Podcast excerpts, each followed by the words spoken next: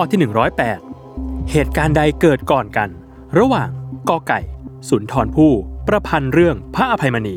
ขอไข่ลีโอนาร์โด ดาวินชี วาดภาพโมนาลิซาหรือคอควาย วิลเลียมเชกสเปียร์ ประพันธ์ Romeo and Juliet 10 วินาที จับเวลา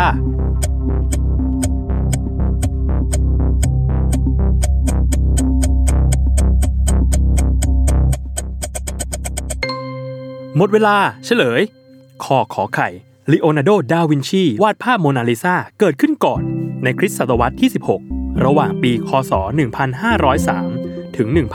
1507 โมนาลิซาเป็นภาพที่มีชื่อเสียงทั่วโลกภาพหนึ่ง เป็นที่รู้จักในฐานะภาพของสุภาพสตรี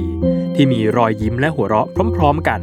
ปัจจุบันอยู่ในความครอบครองของพิพิธภัณฑ์ลูฟกรุงปารีส ประเทศฝรั่งเศส ตามมาด้วยข้อคอควาย วิลเลียมเชกสเปียร์ ที่ประพันธ์เรื่องโรเมโอแอนด์จูเลียตขึ้นในปีคริสตศักราช 1595 และสุดท้ายข้อกอไก่ สุนทรภู่ที่ประพันธ์เรื่องพระอภัยมณีขึ้น ในราวปีคริสตศักราชที่ 1821 และแต่งแต่งหยุดๆไปตลอดเป็นระยะ สิ้นสุดการประพันธ์ราวคริสตศักราชที่ 1845 รวมระยะเวลามากกว่า 20 ปี